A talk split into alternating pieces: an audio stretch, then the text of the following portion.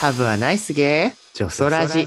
女装パフォーマーブルボンヌが色とりどりの皆さんとご一緒に耳で楽しむバーのようなネットラジオへようこそ。この番組はノーゲーノーライフ株式会社キャンピーの提供でお送りします。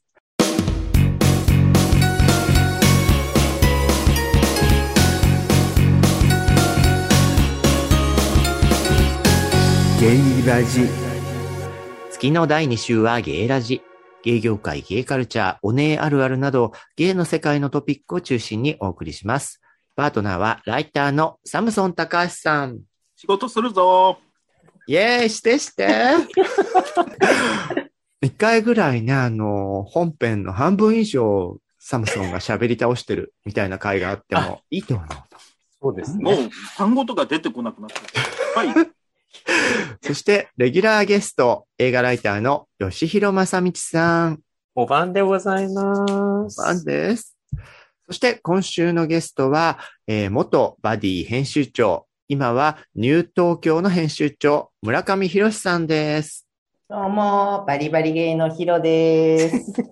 バリバリバリゲイだよねなかなかバリバねリしてる、若い頃から大変なバリバリだったというのを、うんそんな前回若いいました。頃の苦労を聞いたらね、今の明るさがね、ほんと痛々しく。けなげよ。いじめられた嘘ねですよ。嘘ですよ。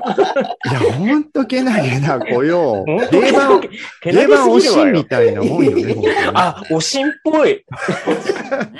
おしん、なんかペルーで大人気だった。あ、そっか、そんなつながりが。人気です。60%か70%視聴率だったんだもんね。すごいよね。そうだね。そんなところで芸雑誌業界のおしんの影響を受けちゃってたのかもね。はい。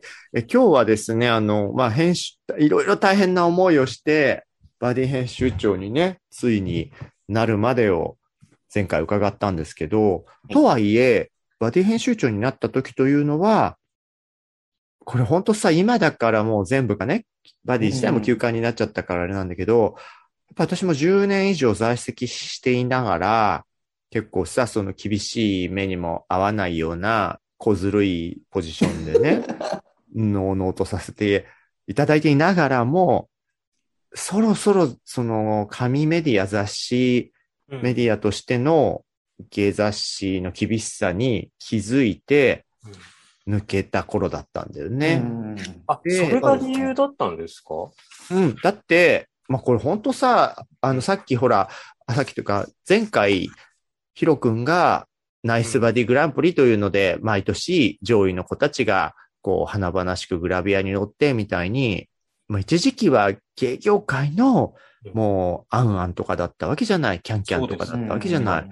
で、クラブイベントの人気者になるにも、バディの表紙を貼るみたいなのうが、んそうです。基本のイメージにあった時代で、うん。で、まあ、あの、例えば自分が何かうん、新しいネタとか情報を自分の記事とかで書くと、それについての反応とか、うん。それで影響されたんだろうなってことも、うん。二丁目を見てると反応としてわかるような時代がしばらくはあったのね。だけどやっぱり、あ、最近読まれてないなっていうのを感じ始めるんですよ。うん。うんうんうんそれで、あなんかやっぱ発信したい側としては、うん。やっぱり出したものを見てくれている人が減っていくってことはう、ん。ちょっと寂しさに直結して、うん。なんか他のことしないとまずいかもって感じ始めてってところはあったし、うん。それこそ前回も出た先にうちを辞めたあの大物に辞めることを決意する電話をしたときに、うんうん。ついにあんたも来たわねって。で、で、もう今回が最後のチャンスよ、あんたぐらいに言われたのは覚えてんだよね。うんそのやっぱりこう、よくも悪くもぬるま湯的なさ、居心地がいい、長い知ってたから、うん偉そうなことも言えるし、うんよくはしていただいてたからさ。だけどそこでそのままあまりこう見てくれる人がいなくなる感じにずるずるっと言ってしまうのは厳しいなと自分でも思ってたっていう時期で、まあそんなさ前提を先に話しちゃったから、そこを立て直す役として呼ばれたわけだもんね、ヒロ君は。そうですね。うん。うんもう当時から半径は大きくなってたの？そうです。ちょうど2009年に半径を大きくしようっていう会議でみんなで決めて、うん。で、自分一回その2010年ぐらいに辞めてるんですね。で、2011年に戻ってきて。そっかそっか。うん自分は大きくなったところまでは多分いたんだよね。うんしばらく大きい中に連載してたから。うんそう、だから、あの、芸雑誌って昔は全部、いわゆるちょっと、エロ専門誌、うん、エロ専門誌サイズだったのが、うん一般の雑誌っぽい大きな半径に変えるってチャレンジをすることで、生き残ろうとしてた時期だよね。そうなんですよ。それで、そう、2009年にこう、大判サイズになった時は良かったんですけど、うんうん。だいたい2010年に入った時に、やっぱ売り上げとかも結構大幅に変わってきたりして、うんで、その時の編集部の方向が、もう、あの、読み記事はやめて全部エロにあ行くってなったんですよ。はい。その時に自分がここでは入れないって思ったんですよ。うんあの、ゲイカルチャーの記事をなくして全部エロに持ってく。そのスタンス、じゃあ、バディが完全にエロ本になる。そこでは自分やっていきたくないと思って、うんうんぬ抜けたんですよ。それで。あ辞めた理由の一つには、エロ本シフトみたいな決定があったんだ。そうです。でもうほとんど特集が全部エロだけで、うんもう全部エエロ DVD の紹介から、そういう撮影だけに変わって、真面目記事とかコラムが全部、こう、今までやってきてくれた人たちを全部カットしていった時期だったんですうーん。そういう G 面でも起きた事件ですね。起きましたね。うん。売り上げが、売り上げが落ちると、読者の方を向いてしまって、ついつい売れる方に行ってしまう。そう、そうなんですよね。それをしたことで売り上げは回復したっぽかったのいや、全然うん。してないです。だよね。はい。それやったところで元の読者が離れるだけなんだよね。そうそうですね。はいちなみにサムソンって、サムソン紙面って、情報記事みたいなのはどれぐらいやってたの？あの、情報記事っていうか、コラムみたいなのは、んあの、割と好き勝手やってた。うん。根本となるエロがすごく大事だったからさ、サムソン。うん。うんうん。他の雑誌だと、本当に存在、一応存在はするじゃない？若い子の綺麗な体っていうのは。うんうん。でもうちっていうのは珍味だからさ、うんうんもう珍味が存在するんだよっていうのを打ち出せば、あとは何でもやっていいって感じだったから、とりあえずエロを出しとけば、ここはもう好き勝手やっちゃうみたいな。ではあったね。ただ好き勝手とは言っても、バディとか G メンがやってたほど、カルチャーっぽいとか真面目っぽい感じではないわけでしょ？そうね。うんあそこまでちゃんと雑誌を作ろうっていう意識はなかった。ややっぱあれだよね。サムソンは基本はエロが中心っていう軸がぶれなかったんだろうね。うん。まあ、そうだね。あの、同時にビデオもやってたっていうのがでかいから。ああ、そっかそっうんか。うん。そうね。でもまあ、圧倒的にビデオの方だからさ。ああ、そっかそっか。そうだね。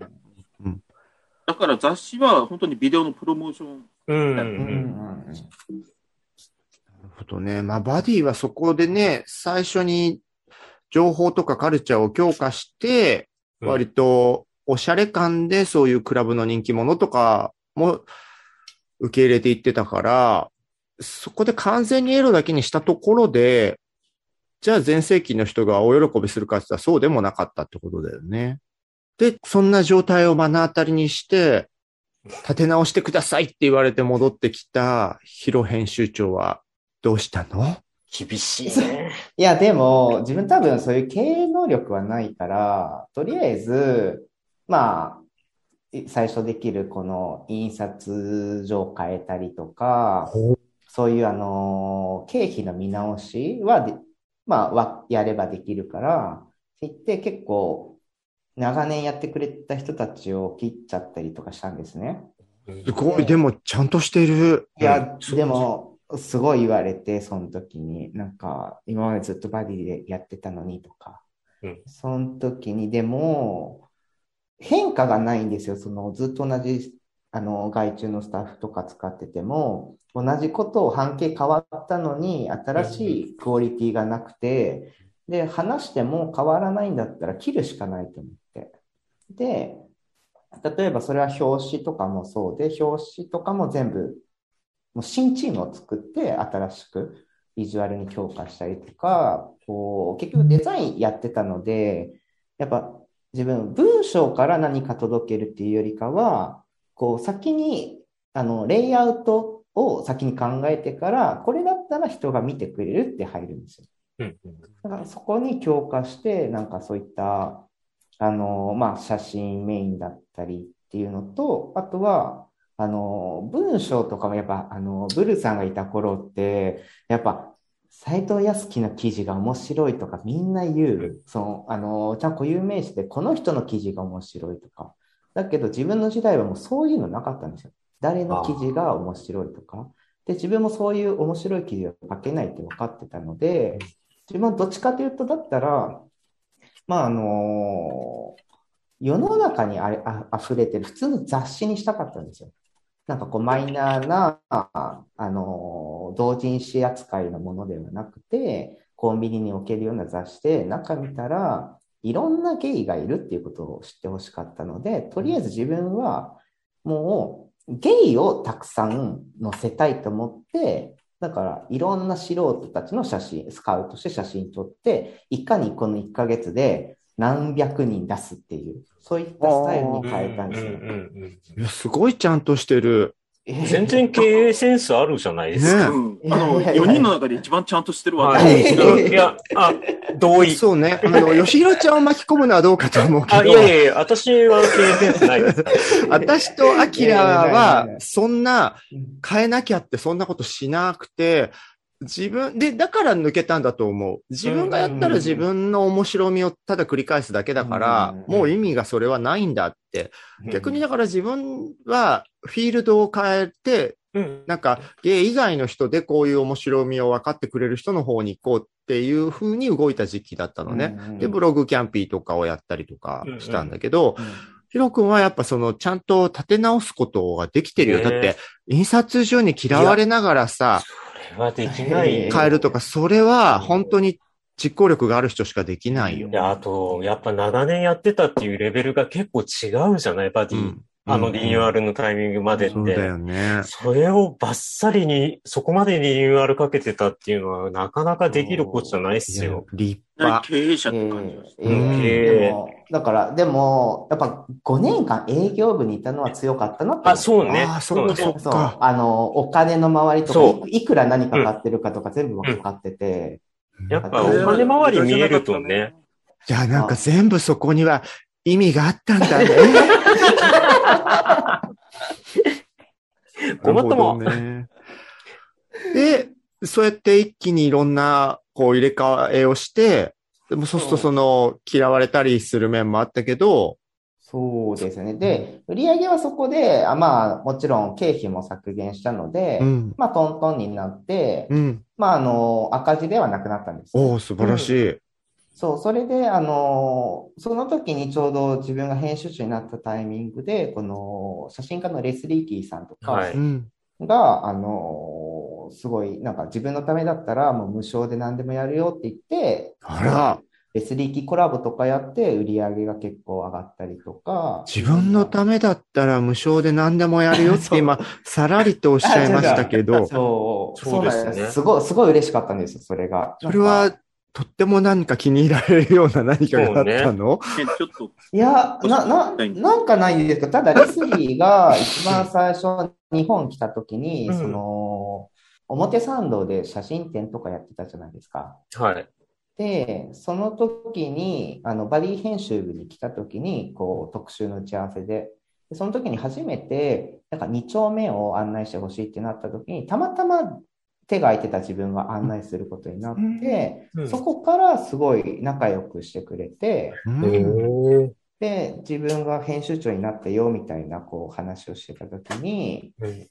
なんか、こう、エロ本だって思われたくないんだよね、あんまりって。ちゃんと、うん。ま、真面目な雑誌として取り扱われたいんだよねっていう話をしたら、なんか、その時にすごい感動したのが、うんなんか、バディは、まあ、いろんな捉え方はあるけれども、なんか、バディっていう雑誌のプライドがあるんでしょって。そのプライドがあるんだったら、自分は何でも協力したいって言わて。で、うちは予算がないし、そういう払えないって。言ったら、そういうことは気にしないでいいよって言って、うんそこからいろんななんか企画とか始まったんですよ。そしすたら、ごい。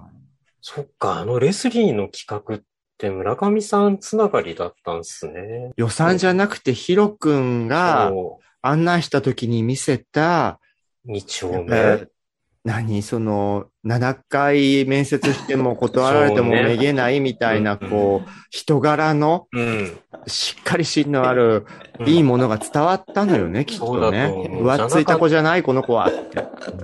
じゃなかったら付き合わないよねちょ。っと霜が絡んでるかなと思って。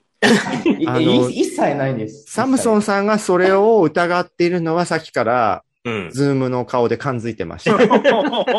スケベなおじさんがそういう邪推をしている感じで何しやしてた？ごめんね。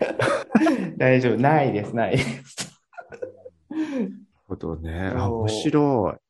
そう。で、でも、まあ、それで売り上げとか全部良かったんですけど、まあ、肝心の、この、結構ね、こうやりたい、ああやりたいとか、こう、作りたいものがあるから、こう、編集者としてみんな働いてるんでしょみたいなスタンスがあったんですね。うんで、徹夜して当たり前って、家帰れないなんて編集者だったら当たり前でしょみたいなスタンスがあって、で、なんかその時に結構ワンマンだったんですよ、自分が。で、なんか、一人も何十ページもやれとか、急にページ増やしたりとか、これもやってみたいな。そしたら、一気にこう、3、4人ぐらい辞めちゃった時期があって、その時にもうバディ作れないじゃんみたいになっちゃってうん、そこで、まあ彼らは辞めたんですけど、もう反省したんですよね。なんか、あ、自分、独りよがりでこの雑誌作ってるって。なんか自分の指示でみんな無理やり動いてて、みんななんか死にそうになっててみたいな。で、その時にちょうどアロムが辞めたタイミングで気づかされて、女装のアロムちゃんがそう。いや、うん本当に体調崩して何回ももう入院するみたいになってて。すごいわ、あんた病院、見送りまで。線の細い女装を病院送りにしていた病院のね。送りか、すごい今わね。本当に、あの、吉原で下積みした。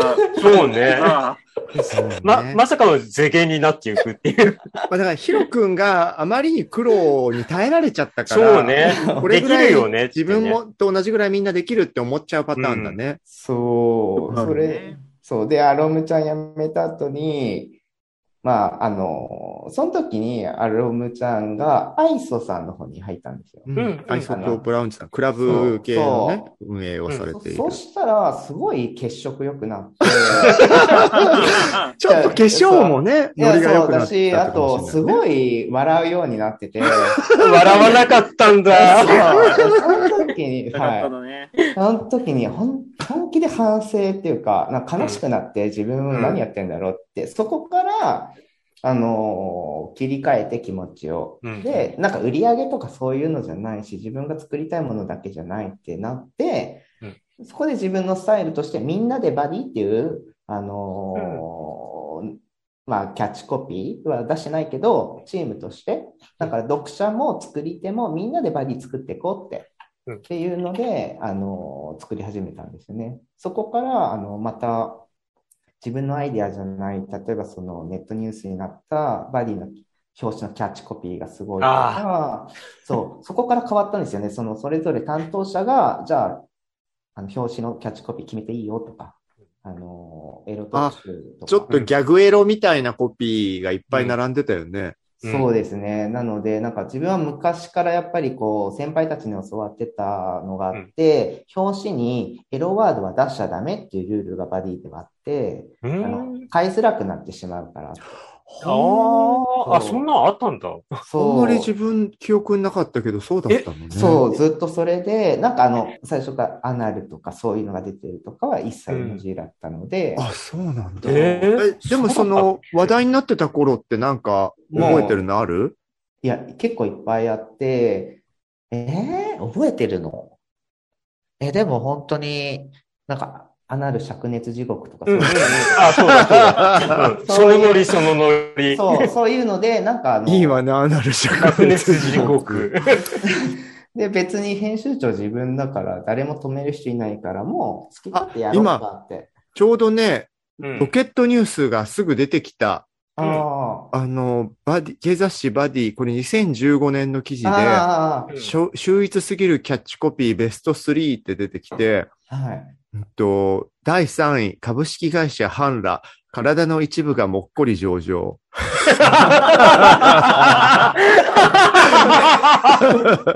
こり上々。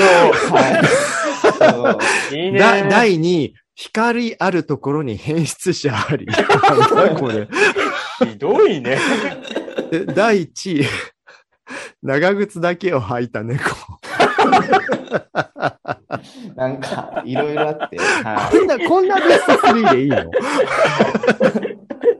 本当はね、もっとあるんですけど、その、その当時のエロ担当してた、こう、うんスタッフがつけるようになって、確かにそれぞれの個頭おかしい性が、はい、出始めて、そう、吹っ切れたんですよね、どこかで。なんか、今までは絶対こんなタイトル、表紙に出されたくないって、表紙が壊れるって思って、あうんヒロ君自身が止めてたようなのを、はい。もうやってみたらっつったら、そう意外とノンケメディアが記事にしてくれるぐらいはい。食いつきやがったと。いい話。いい話もっこり上々で。いや、もっこり上々いいわね。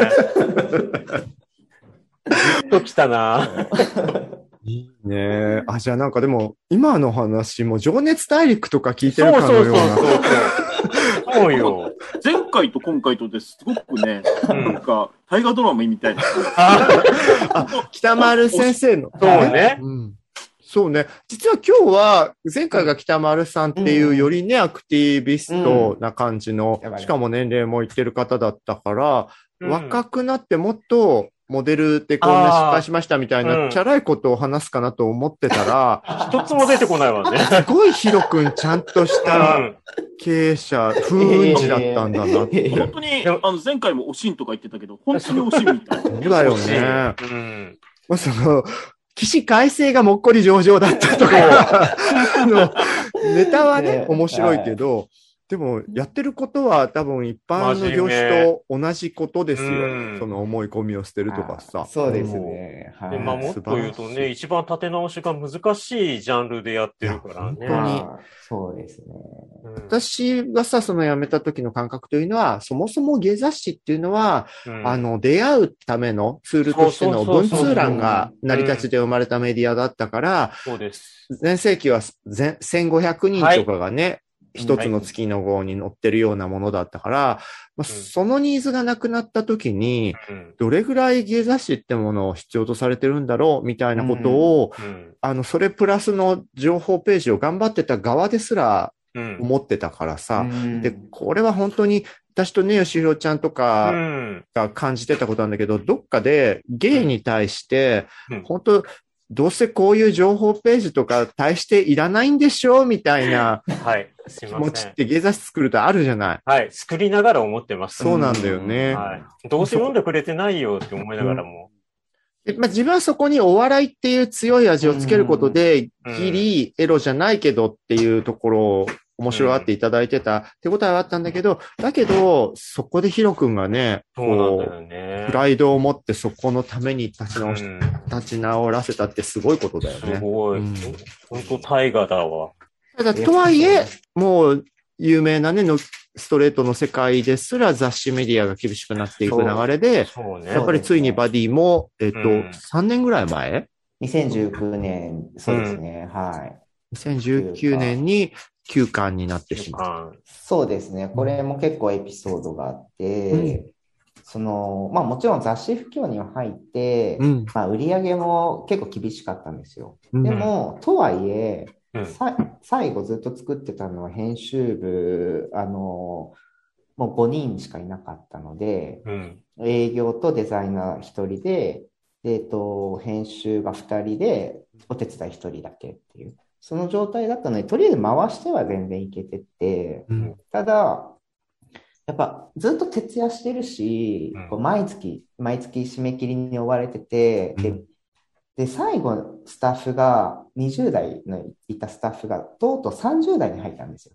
はいはい。その時に、全員30代になって、20代の若い感性もない、うんで、ずっとこの体力仕事は続けていけないよねって、どこかで何かうん、あのー対策を考えなきゃってなっってて、その時に、やっぱりウェブをもう一回視野にやっぱ入れなきゃいけないよねっていう。うんで、そこで、あのーどうするっていう話し合いの中で結構会社と揉め始めたんですよ。うーん。もう今ので衝撃なのがさ、全員30代になってしまったっていうところがか、、それが世の末みたいな言われ方。30になる、なるタイミングでそうなんだ。そういね。やいや、いや、そういうわけじゃないんですけど、ただ、いや、でも、わかるわかる。だって若い、若い子向けに作ってる雑誌なのにね、ってそういうです、そうでことだよね。す。そうです。なんかそれで、新陳代謝するにしても、うん。ですね。それで、まあ、やっぱり、ネタもね、その、新しいのを拾う能力が昔よりはやっぱ衰えてるっていうのも実感したしうん、でもまあ、ウェブに移行しつつ、どうにかやっていこうみたいな。うん。で、その中で結局会社と折り合いが、あの、うまくいかなくて、最初はなんかウェブ参入するってなって、そこに向けて動いてたんですよ、全部。うん。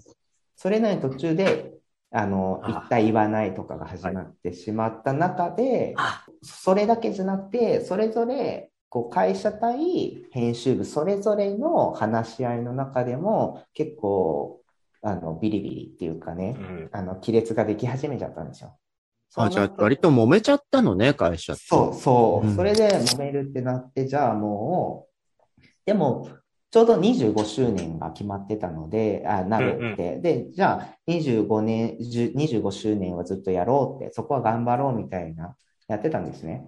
そそれで、なんかまあ、じゃああと半年ぐらいやって、もう休館にさせようみたいな、うんうん。そういう時に、もう本当にこう、会社の方からうん、もういい加減にして来月休館にするわとかになっちゃって。あいや、もへう、ーもうね、あの、はいはいお互い顔も合わせない。まあ、相当倹約になってたってことね。そうう、ん相当倹約で向こうがもう耐えられないってなって、急遽き休館が決まっちゃったんですよ。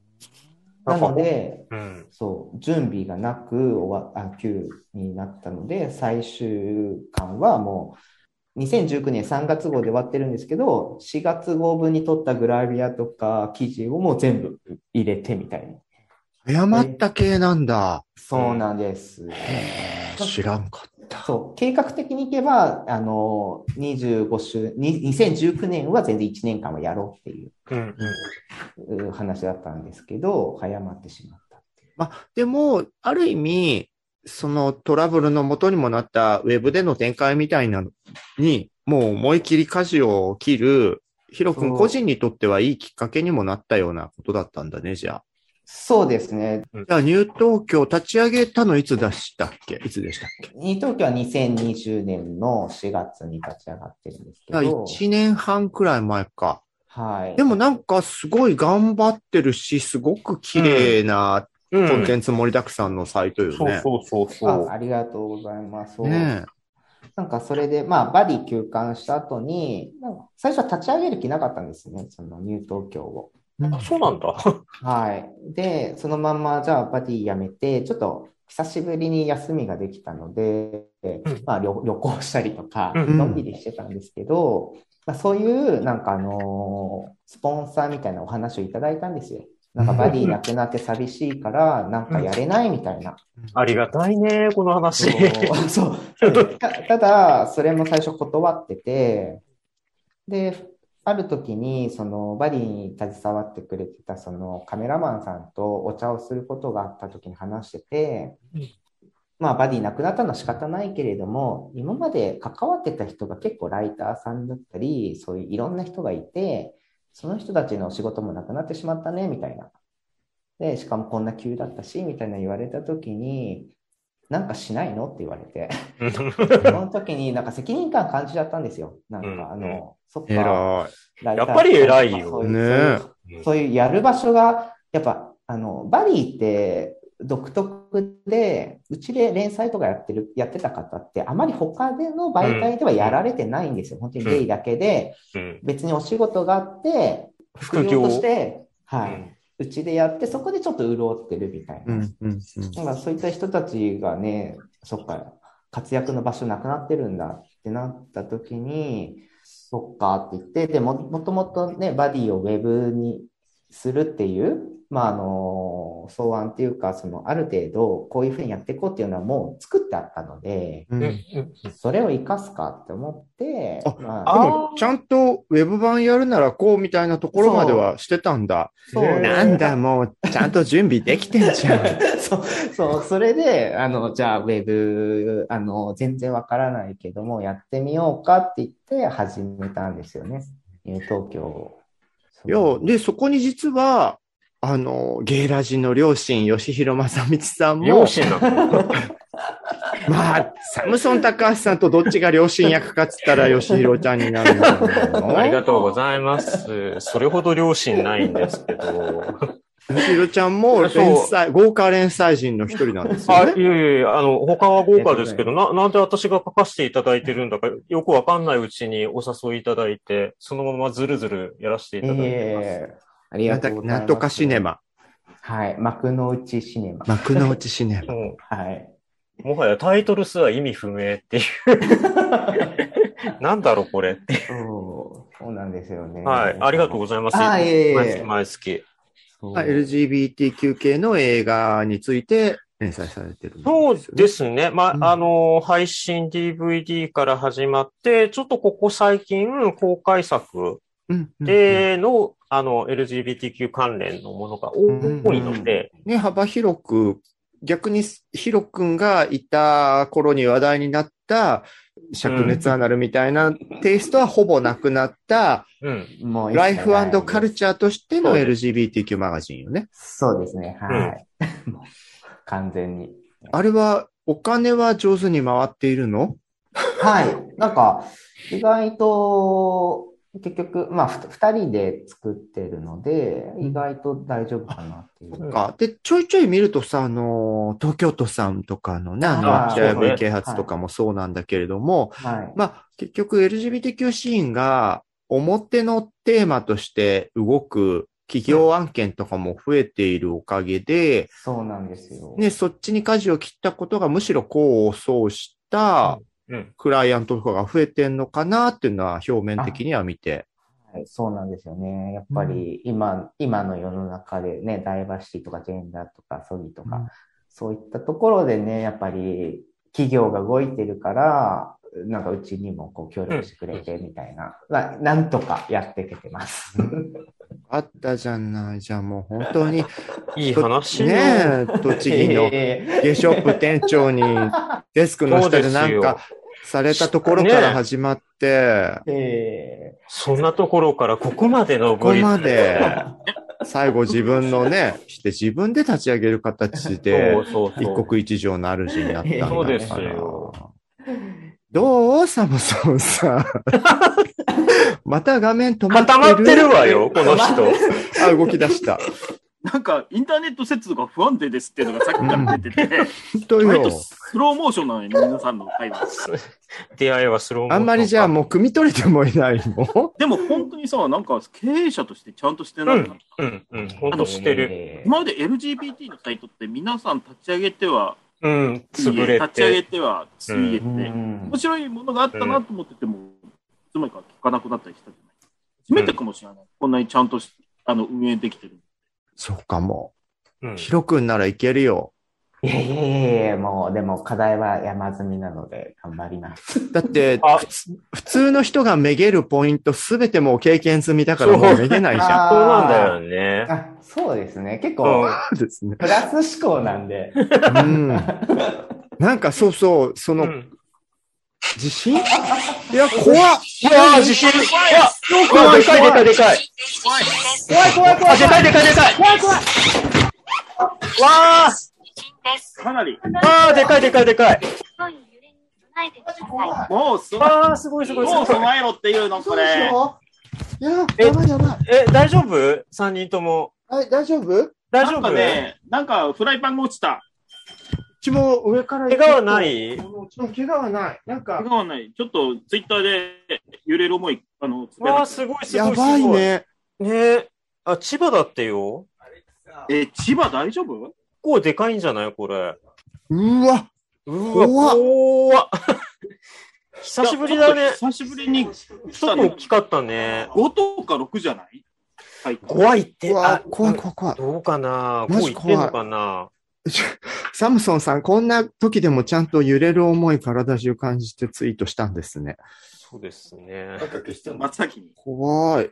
ちょっとあれだね、ヒロ君もあ、本当だ。ヒロ君生きてる？多分なんか見に行ったんじゃない？周りの状も況。木目に、木目になっちゃった。でかいね。マグニチュード6.3だって。あなんか、あの、腸内放送が発発令されてる。すごいな。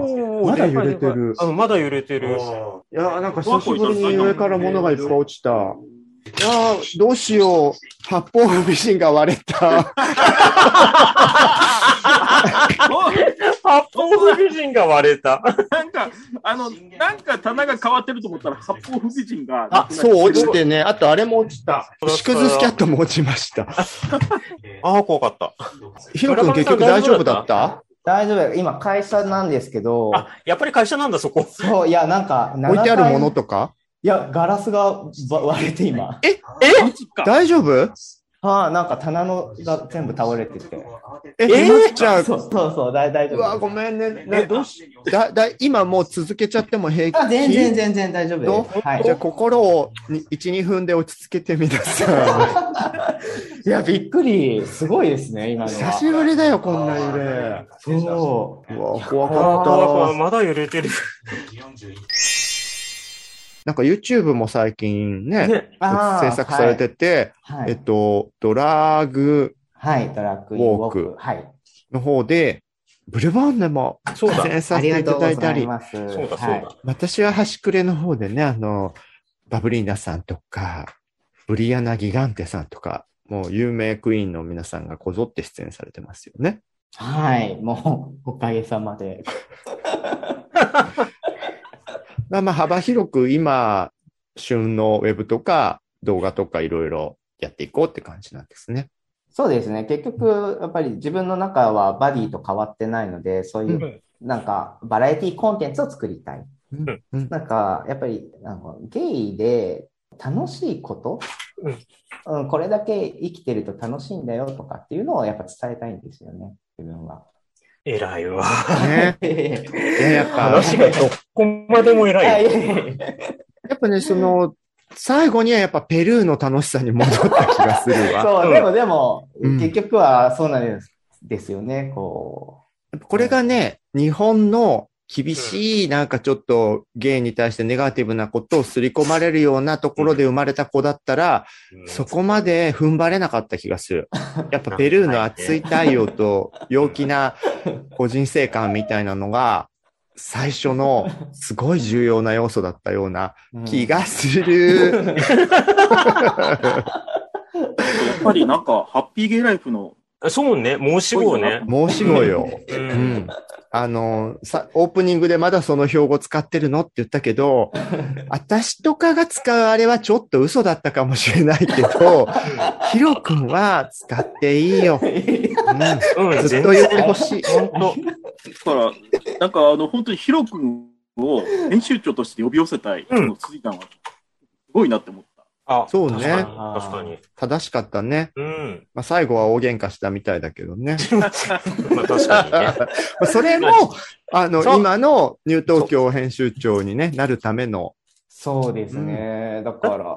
だってね、バディでウェブ展開本当にうまくい、ね、ローンチしたとしてもさ、ニュー東京みたいな感じにはできなかったわけそうだよね。できないですね。ねはよかったんだと思いますい。うよ。ん。じゃあこれからは、ニュー東京の中で、いろんなまた種をまいていただいて、はい。はい。ニュー東京ってでもすごい、最後の最後に言うのはあれだけど、うん。古いスナックみたいな名前よね、よく。違うわよ。ビアホール、ビアホール。あ、そうそうそうそう。ビアホールビアホール。あ、でもさい、最近ようやく Google でニュー東京って打ち込んだら最初に、あの、ビア、ガーデンじゃなんですよなくなったのよ。そうなんですよ。よかったねが。嬉しくグて。グラビリティ低いよね。めちゃくちゃ。それはどうしてそうね、そこを聞いてなかった。なんでニュー東京なん？大阪とかだとダメなの？いやよ、よく言われました。こう、大阪の情報はないの？とか、結構。うんうん。なんか日本人だけじゃなくて、自分、結局、まあ中国とか台湾とかで読まれて欲しかったんですよ。うんなるほどね。やだ、私初めてお会いした時になんでこんなギアホールみたいな名前にしたのっていきなり言っちゃったものね。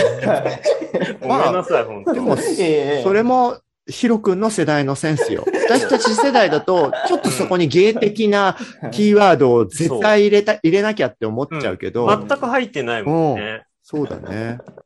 面白い。じゃあ、ニュー東京でまたいろんなニューを生み出してくださいませ。はい、ありがとうございます。地震怖かったね。ね もう本当怖い。久々に怖かった。本当だよね。これでも、このなんかリアルな感じ、使うわね。